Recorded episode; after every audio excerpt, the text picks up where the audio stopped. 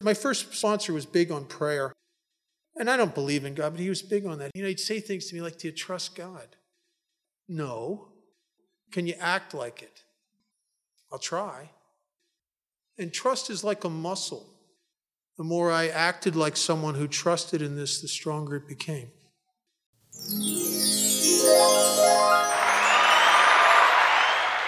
Welcome home, friend, to Sober Shares, episode 36. This podcast will highlight alcohol recovery stories via the real-life experiences of our guests and provide you with a front-row seat to the recovery journey. My name is Michael, and I'm an alcoholic. I have been sober since October the 10th of the year 2000. I am a member of the world's largest 12-step recovery program.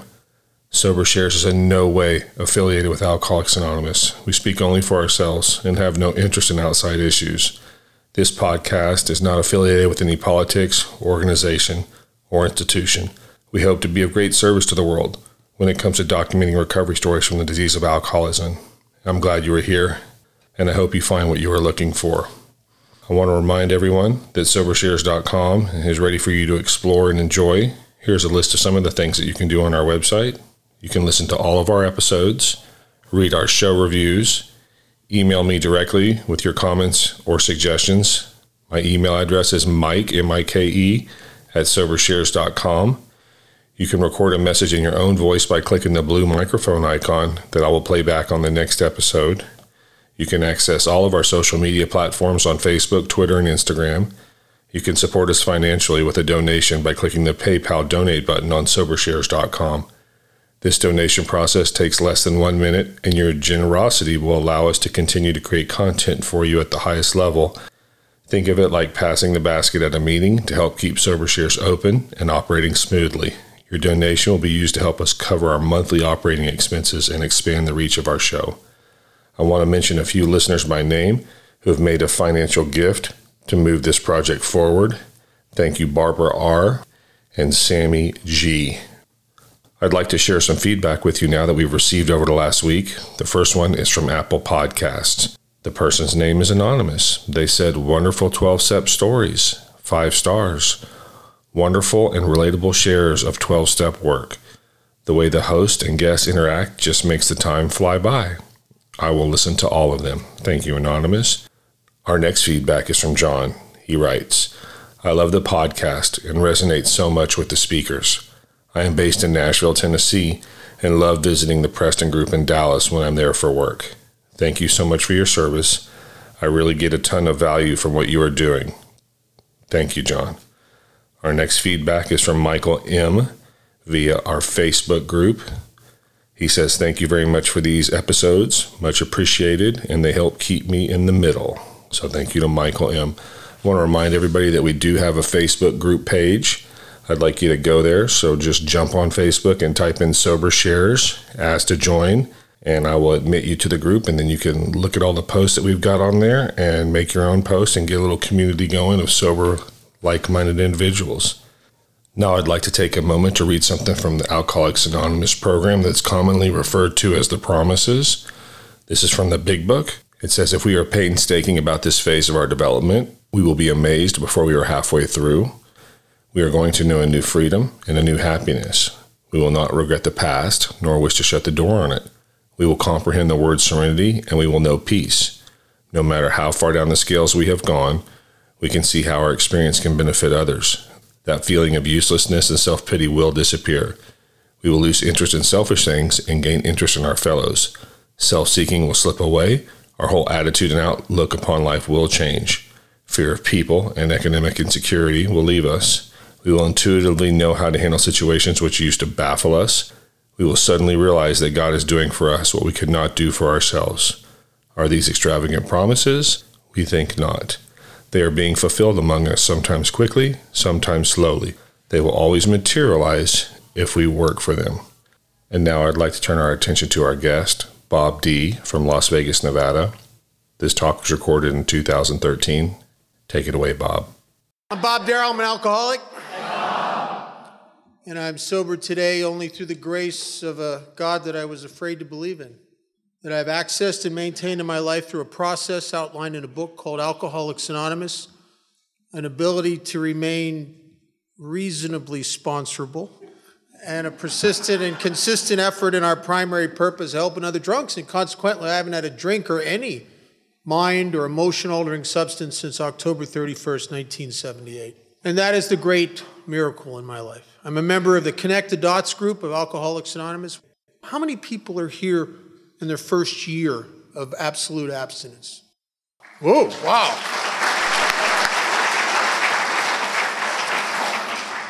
I'm glad you're here. You've probably been some places. You've probably been to church and therapy and treatment and Amway and all kinds of stuff. We are weary by the time we get to Alcoholics Anonymous. And this is different than any place you've ever been. It's unlike any place you've ever been. First of all, it's the only organization on the planet that I know of where you come in a big shot, and if you're lucky, you work your way up to servant. Everywhere else, it's the other way around. The worse you are, the more we like you. We really fight over the real sick ones.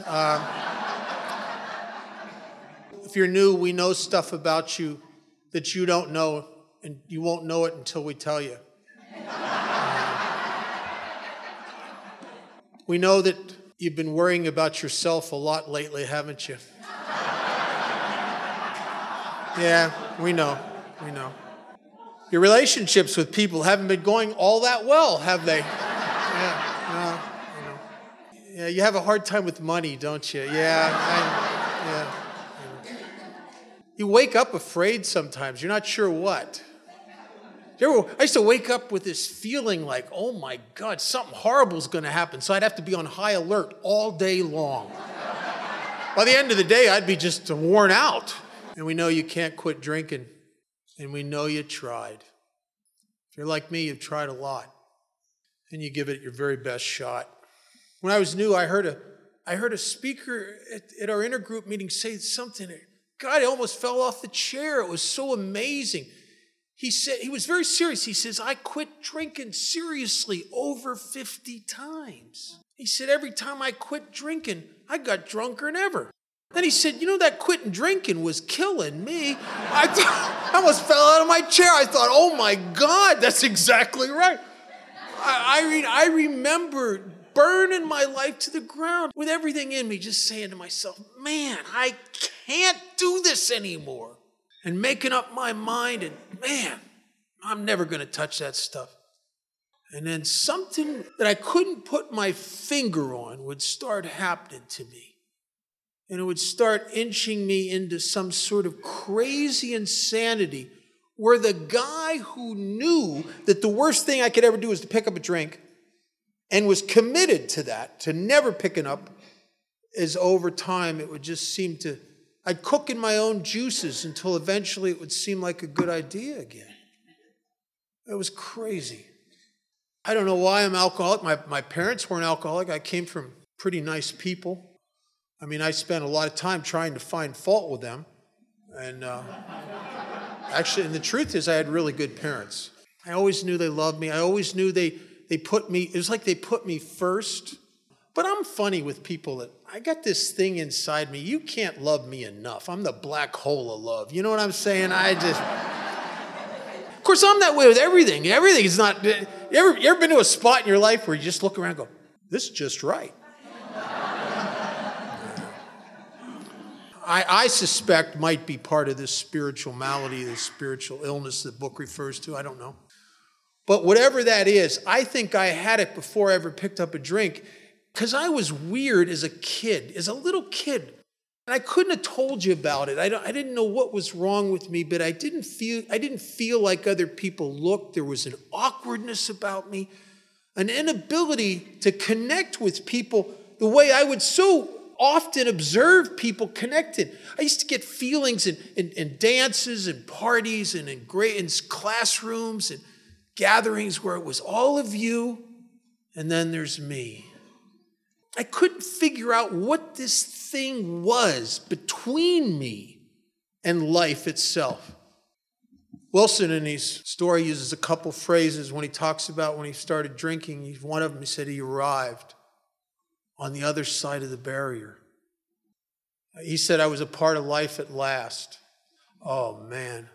I must have been like a freeze-dried alcoholic waiting for alcohol because I'm full of fear as a kid. I don't fit. I'm sensitive, which people in AA ruined that delusion. They said, sensitive people are sensitive to what other people feel. You're only sensitive to yourself, which I thought was a bit rude. I was with a bunch of older kids. I wanted so desperately to fit with them. These kids had power. They were the tough kids. They were the troublemaking kids and where I lived. They were the kids that when they walked into a dance or down the hall, other kids moved out of the way. And when you're secretly pathetic and afraid and weak, oh my God, I want that. I don't want to be the guy that's afraid all the time and has to cover it up. I want to be the guy who makes people afraid, because that looked like some kind of power to me. So I'm hanging around with these kids and I'm stealing, shoplifting and swearing and fighting. I'm smoking cigarettes. I'm doing everything that they do. And if you're like me, you can't do enough to feel like they look. I'm still coming from behind. I still don't quite measure up, and I don't know why. And we pulled a burglary in the town I lived in and broke into this house. And I'm a young, fancied wannabe gangster, a little teenage punk is what I really was. And they walked right by the TV set and the stereo. And I'm like, and they walked right to the liquor cabinet. But they knew something I didn't know. They knew that's where the power was. I didn't know that because I'd never drank alcohol. I didn't even know that alcohol got you drunk. I'd never seen my parents drunk. I didn't even get it. If you're a pretend guy, a guy who has to pretend he fits and he pretends he's okay and he pretends you're not afraid. If you're a pretend guy, if you're a phony guy like I am, you got to watch people and watch what they do and then try to emulate and do what they're doing to fit. And so I did that growing up all the time. And I'm watching these kids and they're passing around this quart bottle of Seagram 7. And I noticed that if you took a big hit, the kids that took a big hit off of it got a lot of positive attention from the other kids. So by the time the bottle comes around to me, like I'm in. You know what I'm saying? I'm going to take a big hit off this. I'm just glad it wasn't cat urine because I'm in. I'm telling you. And they did. And nobody said nothing about the burning. Oh my God. I thought my whole insides were being torn out. And somehow I threw up later, but somehow I kept that first one down. I don't know how I did it. And when the burning stopped, something started happening to me that would change the course of my life. And really, what happened to me is that I started to feel like they looked. I didn't have to pretend I was okay anymore. I felt better than okay. I felt magnificent. I could come out and play. I could talk to these guys. I could laugh. I could say things that would make them laugh. I could be funny.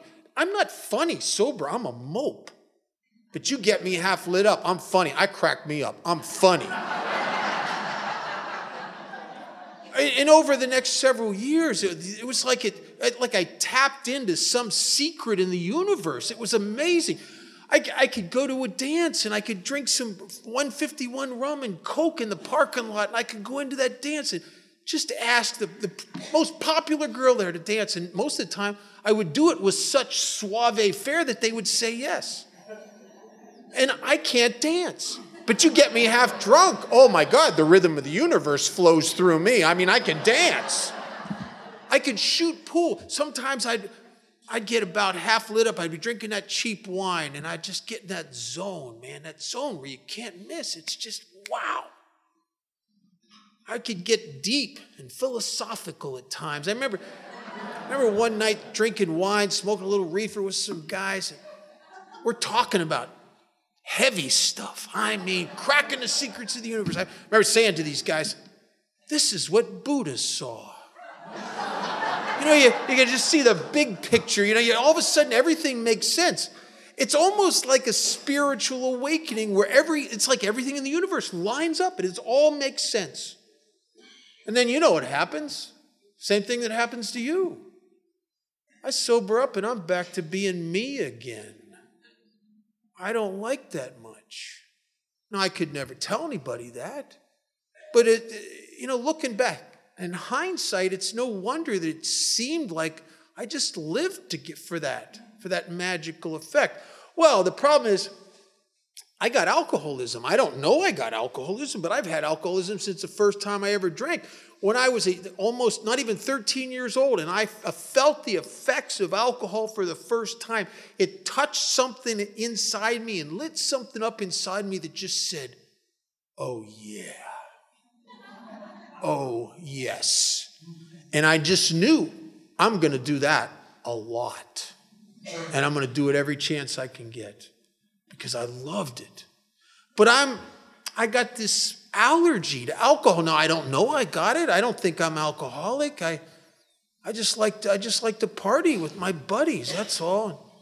But every time I go out to drink, something happens to me that doesn't happen to everybody, is that when the effect of the alcohol starts hitting me and I start to feel that feeling, I break out in this irresistible yearning for more. I have never, ever got to a place where that I didn't have that. I can't remember one instance in all the years I drank where I've been drinking for an hour or two with my buddies and had somebody say, hey, Bob, would you like another one? I know not what it is to sit there and think to yourself honestly, no, this is just right. I'm good. If I'm with somebody and the heat's on, maybe. But I couldn't even do that very much. And if you're like that, and you have that allergic reaction to alcohol that our book talks about, then guys like me always seem to go too far. I don't mean to. But when you can't get enough, you end up with too much. It just seems to be the nature of the beast. I'm in a grip of a progressive illness, and I don't know that either. I don't know as the years go on, it's the problems get a little worse. The price I'm paying to jumpstart this party keeps getting ratcheted up. And as the price I'm paying for this is ratcheted up, the effect seems to be bleeding out. And it's becoming more and more elusive. And I don't understand what's happening to me. And I entered into that phase of alcoholism where it's frightening, it's baffling. Where I am doing the thing that was amazing, and it's not really amazing a lot anymore. I get little windows where it's kind of fun, and then it becomes really bad quick. And then at the very end of my drinking, I couldn't get that. I remember I remember towards the end, I was so pathetic. I would drink and cry. I would drink. The minute I'd get out of a halfway house, the minute I'd start drinking, I stopped bathing. And I'm not against hygiene. It's just I don't care. I mean, when I start drinking, I don't really care anymore. I became the guy who just seeks oblivion. And it became a desperate drinking because I can't jumpstart the party. All I got left is oblivion. Because by the time you get to that phase, the price I've paid to keep this party going is so high that I hate myself. When you think of it objectively, if someone else would have done to my loved ones and family what I did to them, I'd kill them. So is it any wonder that by the time guys like me get to AA, I kind of loathe myself? And so I seek oblivion because every time I'm conscious, I'm in the presence of the guy I hate the most, me. But I don't know that. I don't know I'm in the grip of this progressive illness. As the fun's running out of the drinking, these problems are incurring, I started to have all kinds of some bizarre things. I was a blackout drinker. I mean, not once in a while. When you're an oblivion drinker, I became like a almost probably daily blackout drinker. Any blackout drinkers in here? Oh, man. It's hard going through life when other people know more about you than you do, isn't it?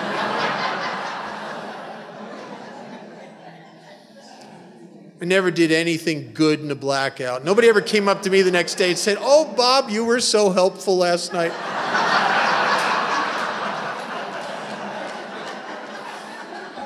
You peed in our kitchen. You threw up in our living room. You hit on my wife. You stole my stash. You sideswiped my car. You passed out in my front yard. The worst one, this guy cornered me. Man, I come to, I have those shakes, those tremors. I'm a young kid in my early 20s. I got those tremors like an old burnout wino. And I'm on my way to the state liquor store, which doesn't open in Pennsylvania until 10 a.m. I'll tell you, there should be a law against that. That's real alcohol abuse in my book. But I'd be on there. I'd get down there, 9:30. Just pace back and forth in front of those windows. Try to look as pathetic as you can, hoping they're going to open early. They never open early. And I'm on my way to this liquor store to get a bottle of wine, to get some of that medicine, to try to stop this sickness in me. This guy cuts into me and he says, "You know, you told everybody last night you beat Bruce Lee in a karate match." You see it and hear enough stuff like that, it fuels the fire, doesn't it?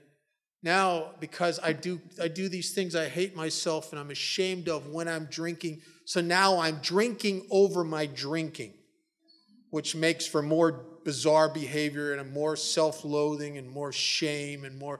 It's like it's a perpetual motion machine. And I'm not dumb. I start getting it, man. It's funny, you know, when it turns on you. Bill Wilson I love that analogy. He uses the boomerang. But when it turns on you, and you're like me, you don't want to believe it turned on you. Right? Because everything in me fantasizes that I'm going to get back to the way it was when I was 18, 20 years old again. And the reason is because there's something else seems to be wrong with me, and I don't understand what it is. And I keep going back to drinking, hoping I'm going to get some ease and comfort. I'm going to get some relief. I'm going to feel better. And it's because every time I get sober with a conviction. Because I'm not stupid. I get it.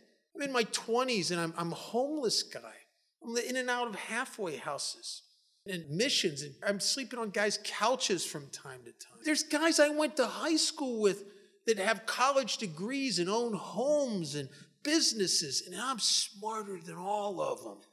And my life's crap, and I get it. I get that this drinking thing is killing me. I'm not stupid. I get it. And so I swear to myself. I went into treatment centers. I went to a lot of treatment centers. I got introduced to Alcoholics Anonymous in one of them, and I think my first couple introductions to AA, I think this was just a foxhole for me. I just want to heal up a little bit so I can go back and do my thing. And then there came a time when all the fun had bled out, and I started to know it, and I started to get more desperate, and I really, really wanted to be sober. So I'd come and I'd listen to you, and I'd watch you. And I observed something that was not good news. You guys were sober and you were happy, but for God's sakes, whatever's wrong with you is not the same thing that's wrong with me, because I'm sober now several months in this place. Abstinence feels like I'm doing time. I'm a depressive. I don't mean to be depressive, but I just get me right on me, like that creature in that movie, Alien, that attaches itself to your face. How you doing, Bob? Oh, jeez. It feels like somebody stepped on the oxygen hose to my soul. I'm lonely. I cook and stew in these emotions. I don't fit anywhere sober. I don't know why. It just wears on me. And I look around Alcoholics Anonymous, and you guys quit drinking, and you're wonderful. I mean, I resent most of you for it, but I mean, you're happy, I remember sitting in a halfway house, and all these guys from AA that would come in there with 5 to 10 years, some of them a little more sober. It seemed like my life is the worst it's ever been, and you want to come in and just tell me how wonderful yours is. I remember thinking, I've died and gone to hell. This is like, isn't it bad enough that my life is ruined? You have to rub my face in how wonderful you're doing? And I didn't know that you guys had done some things. See, I never heard that. It seemed to me like you just quit drinking.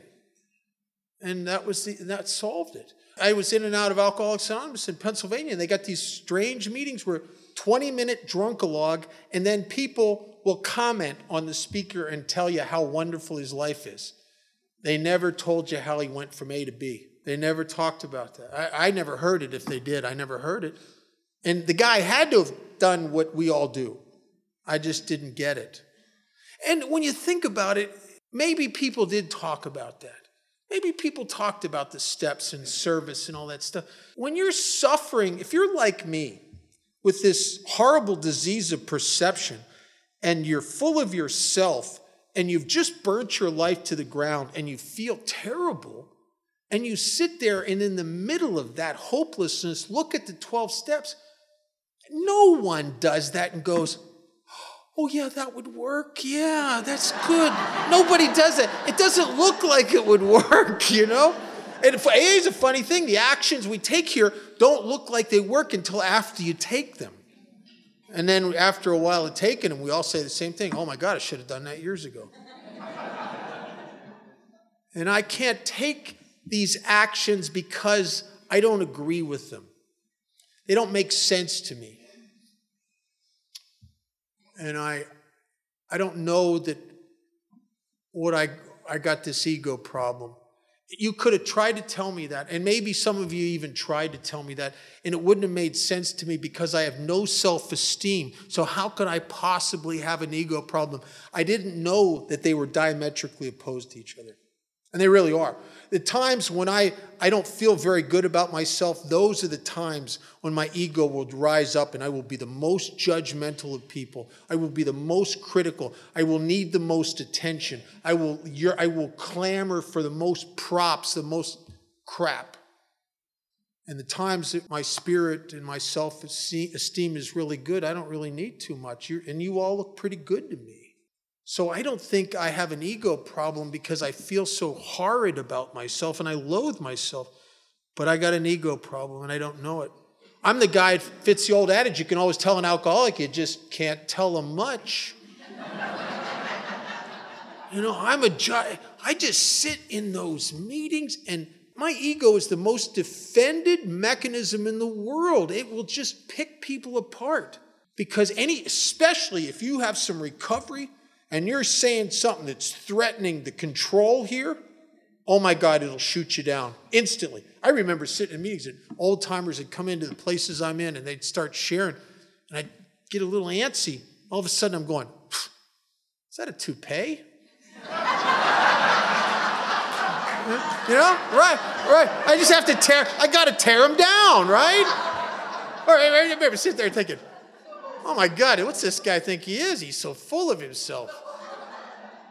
Oh no, she's a sunbeam for Jesus, for God's sakes. I had a great psychiatrist who, some of you might have heard this guy's name, Abe Torsky. I think he's probably worked with us in several places around Pittsburgh now. It must be close to 50 years. He's in his 90s. 3 institutions I ended up at, he lectured there. And he cornered me one time because he'd seen me in the other places and he said something. I'll never forget this. And I didn't get it at the time. I only get it years later looking back.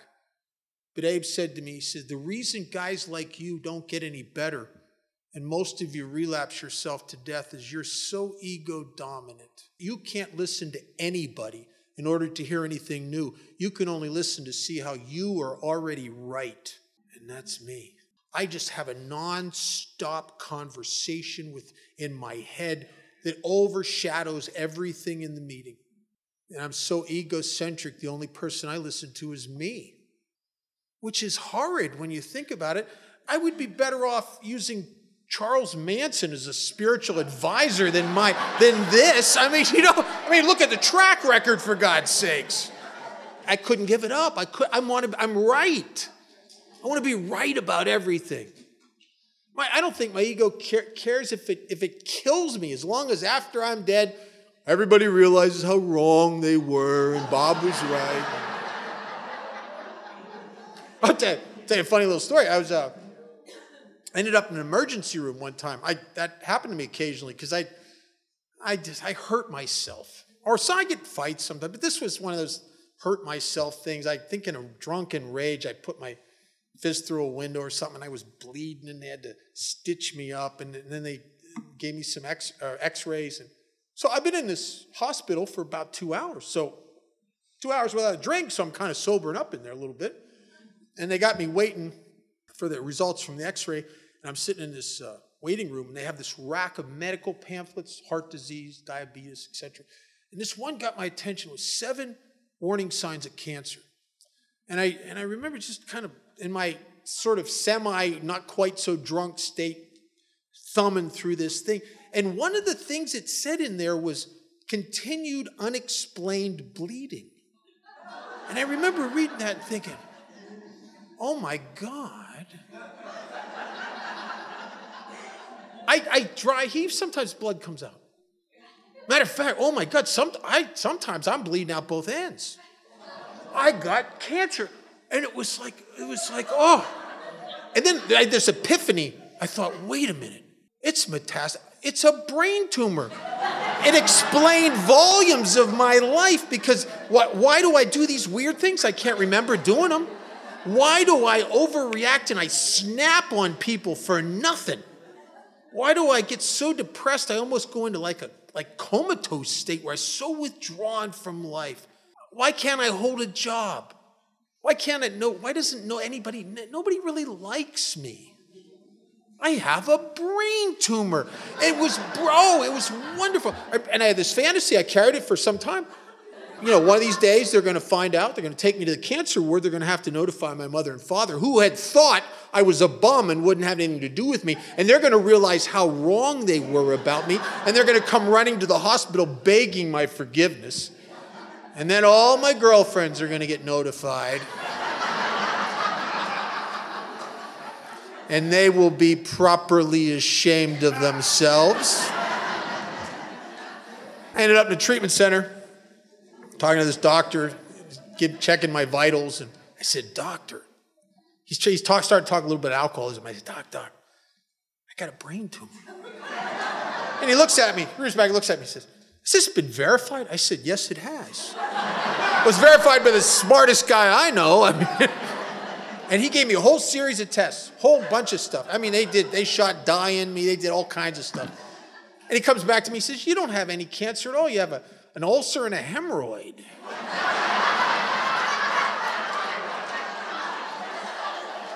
I was disappointed. That, honest to God, I almost wanted another opinion. It was like, really, I would rather, my ego would rather have me dead and all you wrong and me right. And if you identify with that at all, you do not have a high mental health quotient, I'm telling you. I don't know that I'm in the grip of something. Our book says we're in its bondage, this bondage of self. I didn't know that. You couldn't have convinced me of it, I guess. And in 1978, I tried to take my own life. I'd been relapsing for a number of years. I'd been to all kinds of psychiatrists. I'd taken a lot of medications. I've had several diagnoses. I've been diagnosed as clinically depressed. And I'll tell you, I've read the deal. I know why I looked like I was. I've been diagnosed as free-floating anxiety panic disorder, given the proper treatment medication for that. And if you look at that, it matched me. But I got something more insidious than that. I don't have a mental illness. It looks like a mental illness. I have a malady of my very being. Our book says it's a spiritual malady. I didn't like that for a long time because it sounded religious to me. And it's not really. It's my very light is sick. The thing that alcohol lit up is now become very, very sick. And the great news about that for guys like me and many, many, many of the guys I sponsor who've been also diagnosed as a lot of different things, there's a great promise that is almost miraculous in its reach.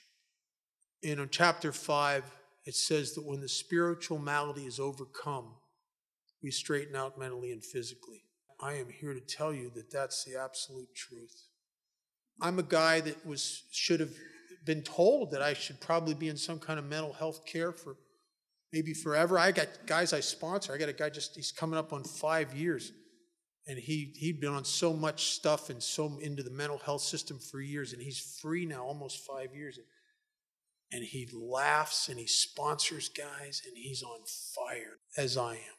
But I didn't know any of that. In 1978, I tried to kill myself, and I can't go on anymore. You know, there's a passage in our book, and it's exactly where I was at, where it says you get to a point, you can't imagine life with it, and you can't imagine life without it. Clancy says something that's, I've never heard it said better. You get to a place where there's no friendly direction, not even in the bottle, because it's turned on you.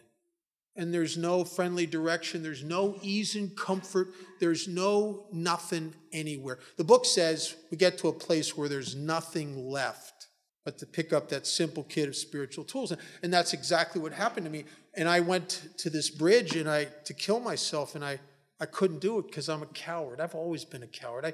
I put up a good facade in those cell blocks and in the streets and halfway houses. I act like a tough guy, but the truth is I'm not. I'm always pathetic, and I feel scared a lot.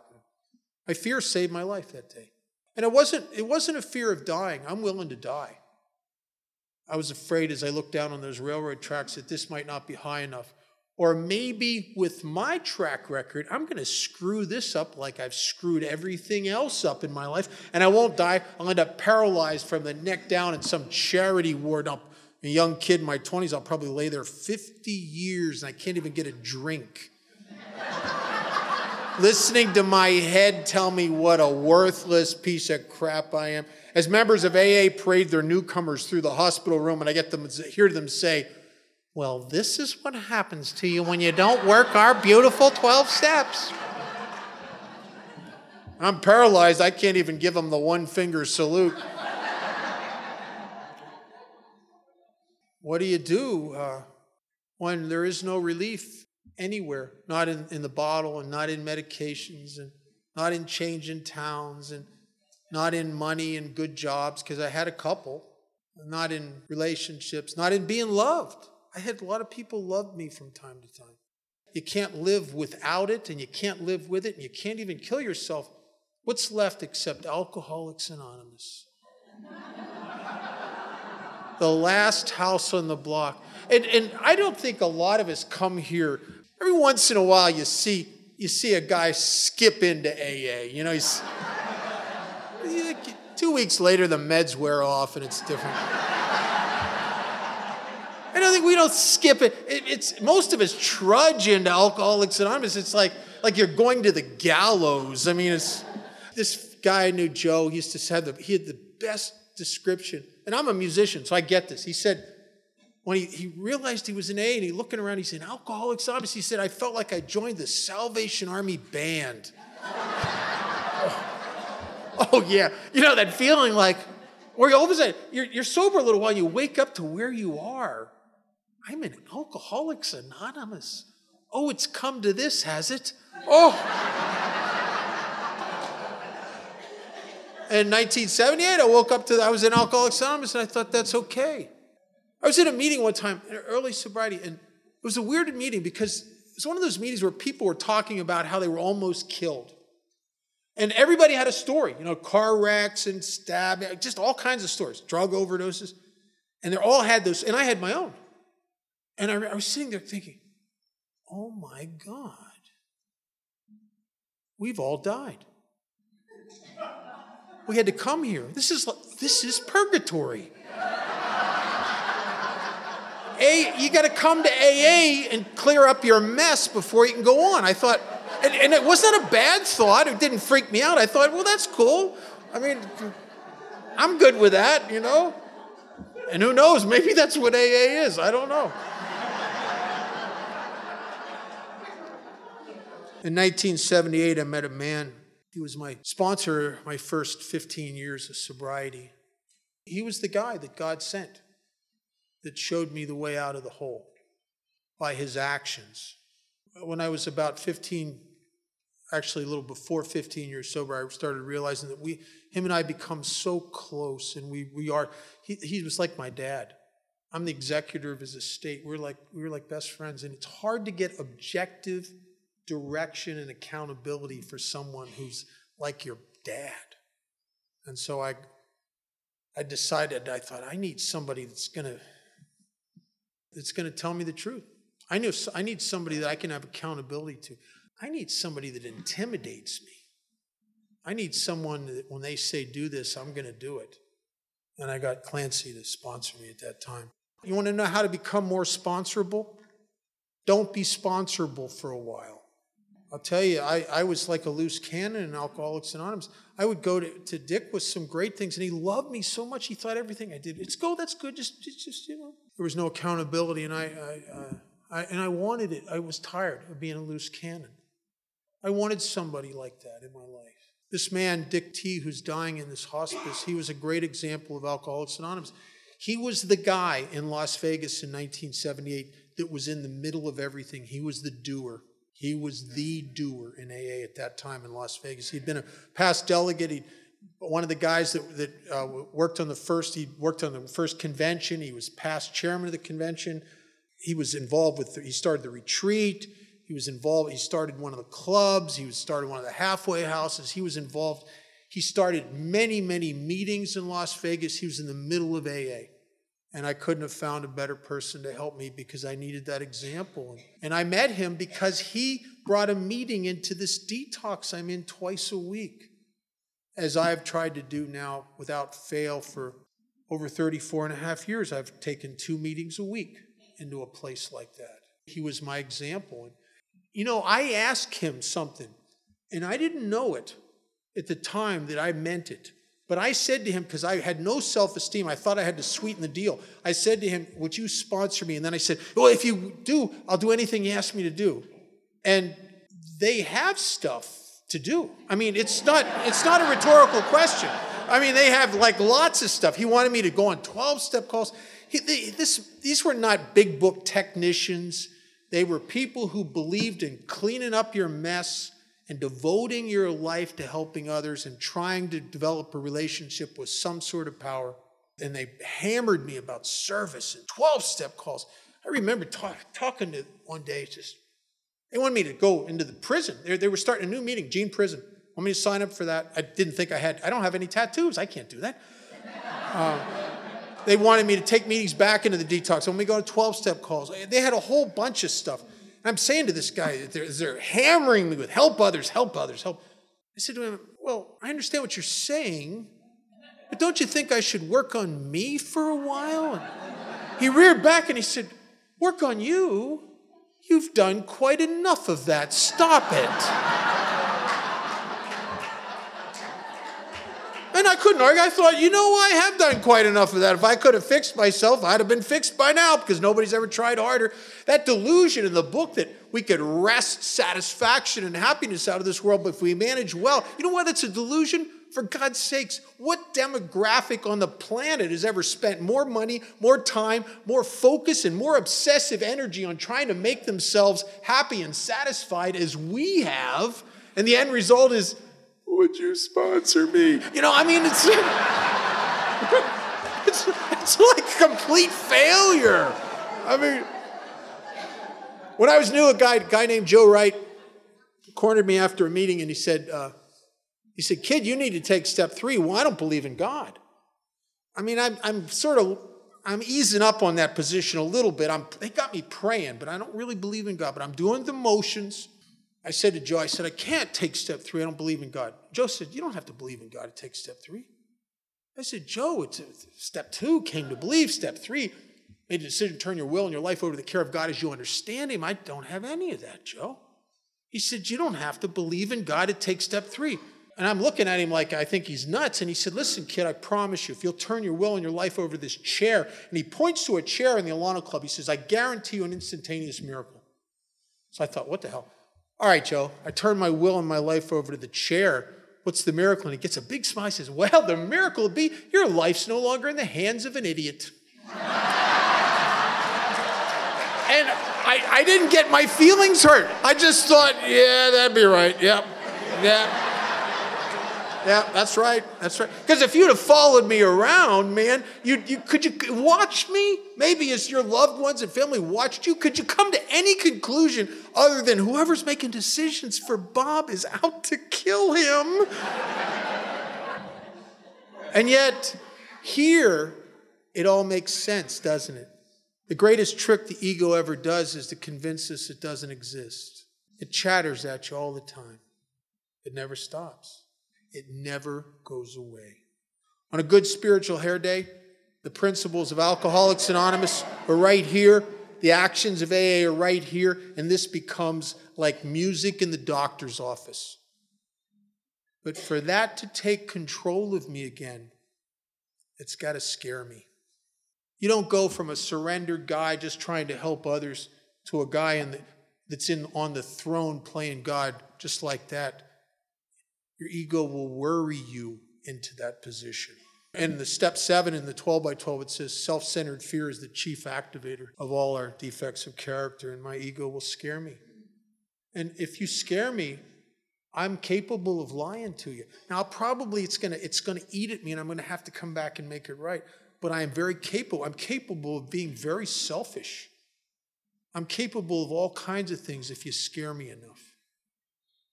So self-centered fear is the enemy, and then comes God. My first sponsor was big on prayer. And I don't believe in God, but he was big on that. You know, he'd say things to me like, do you trust God? No. Can you act like it? I'll try. And trust is like a muscle. The more I acted like someone who trusted in this, the stronger it became. I don't know that I've ever been in a better spot in my AA life than I'm today. My home group I just love my home group. It's a rare window. Now, it's probably good. By next week, it's probably going to turn to crap. But I'll tell you, right now, I can go to my home group, and I go to most meetings around Las Vegas, and I sit there. And there's nobody I have a problem with in there at all. Now, there's some people I feel sad for them because they're causing themselves and anybody that's in the splatter zone a lot of problems. But I get it. I get that that's me. That's me when I'm full of myself and I'm scared. I got new guys. I got 6 guys less than 6 months sober. And I learned from Clancy and a lot of the old timers, if you're going to sponsor new guys, you've got to get them helping others immediately, or else you're going to end. I can't imagine what it would be like to sponsor 30 people that don't help anyone. You'd want to kill yourself. I mean, they just once they start sponsoring guys, it's like they turn into low maintenance guys. And now these guys call me; they're not even sober. Like Zach's only got 4 months, and he's calling me with problems about people he sponsors. That's very cool. The other day I asked him, I said, but how's things going in your life? And it was like he came out of a daydream. Like, my life. Oh yeah, my life. That's beautiful. I mean, that's very cool. Because we talk in the prayer of St. Francis, it talks about self-forgetting. And you guys pushed me into this service and you pushed me into it. And I discovered that I am the kind of guy I could pray fervently day in and day out to be relieved of the bondage of self, but if I don't get out there in action and take altruistic acts, and if I don't try to help anybody, my life's still all about me. I've noticed something that's kind of a little bit scary to me, and it's very sad. We're losing a lot of old timers in Alcoholics Anonymous.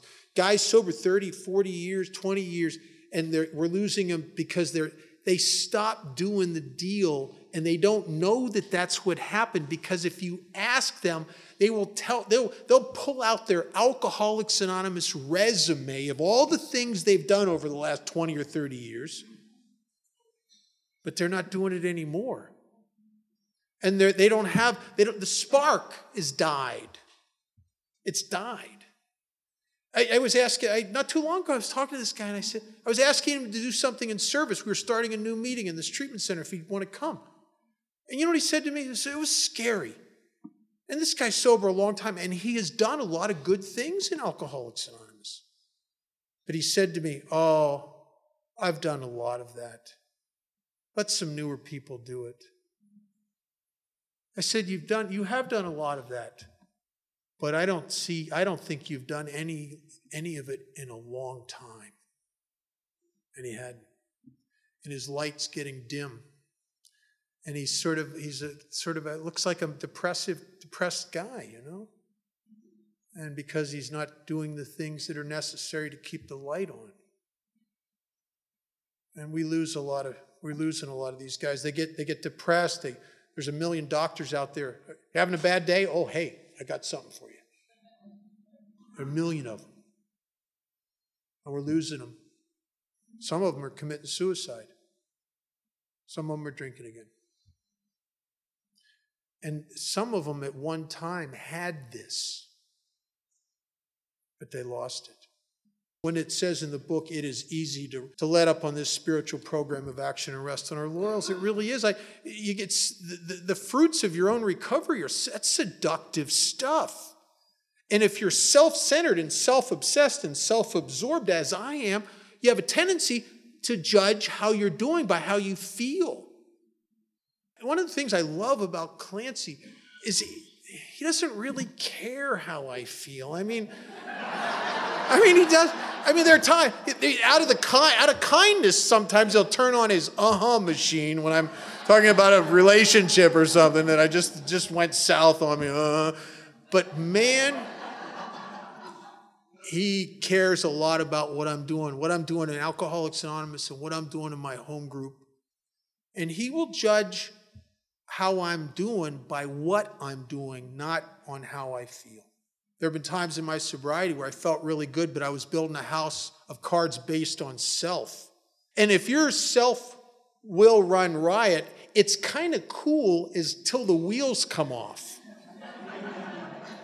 And you go up to a guy, how you doing, Bob? Oh, man, I'm doing great. See my new Jag?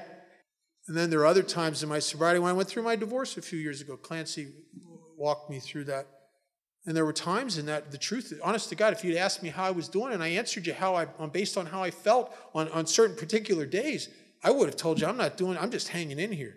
I don't like this. I feel like I'm keeping moving because I feel like I got a depression circling me out of the failure. But I think if you'd asked my sponsor how I was doing, he probably would have said, you know, he's doing all right. He's calling me. He's making his commitments. He's returning his phone calls. He's sponsoring guys. And that's the guy I try to be with the guys I sponsor. I'm very concerned with what they do. Feelings come and go, but the actions carve the path I will make in my life. It is all that's real in the end result. It's all that's real is what I do. If you're new, I don't know if you've identified with me at all. If you did, God help you. Oh, you really need AA very badly. Oh, and you may not. There are people in Alcoholics Anonymous that just sort of, they don't know what's all that about. Just don't drink, for God's sakes. My God, I wished it would have been that easy for me. If quitting drinking would have solved my problem, you can bet that I'd have never paid back all that money. You can bet on that, I'll tell you.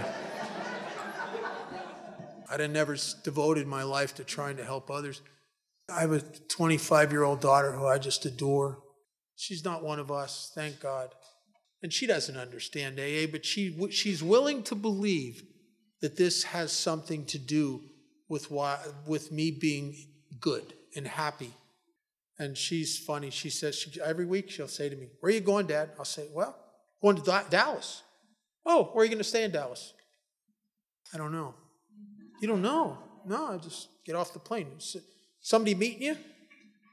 I hope so. Well, Dad, you know who's meeting you? I don't know. They might have sent me an email. I don't know. And it's like that every weekend. And she thinks that is bizarre. I'll go all over the world, and I don't know where I'm going. I don't know who's meeting me. I don't know what I'm doing. But somehow she notices I always come back, and I'm good. Alcoholics Anonymous has done something for me I never imagined. When I first got sober, I guess I thought that it looked like AA had good news and bad news. The good news is maybe if I went to thousands of these stupid meetings, I'll stay sober the rest of my life. And the bad news is I'm going to live a long time. And I never imagined that what I would find in all the actions put together and I don't know what you can leave out. I don't think you can leave anything out of the recipe. You put them all together, and somehow you have those moments where you get that feeling about yourself and about your life that is very similar to the way I felt when I first started drinking alcohol. And you get a feeling that sometimes will resonate in you, and as it resonates in me, I want to do this the rest of my life.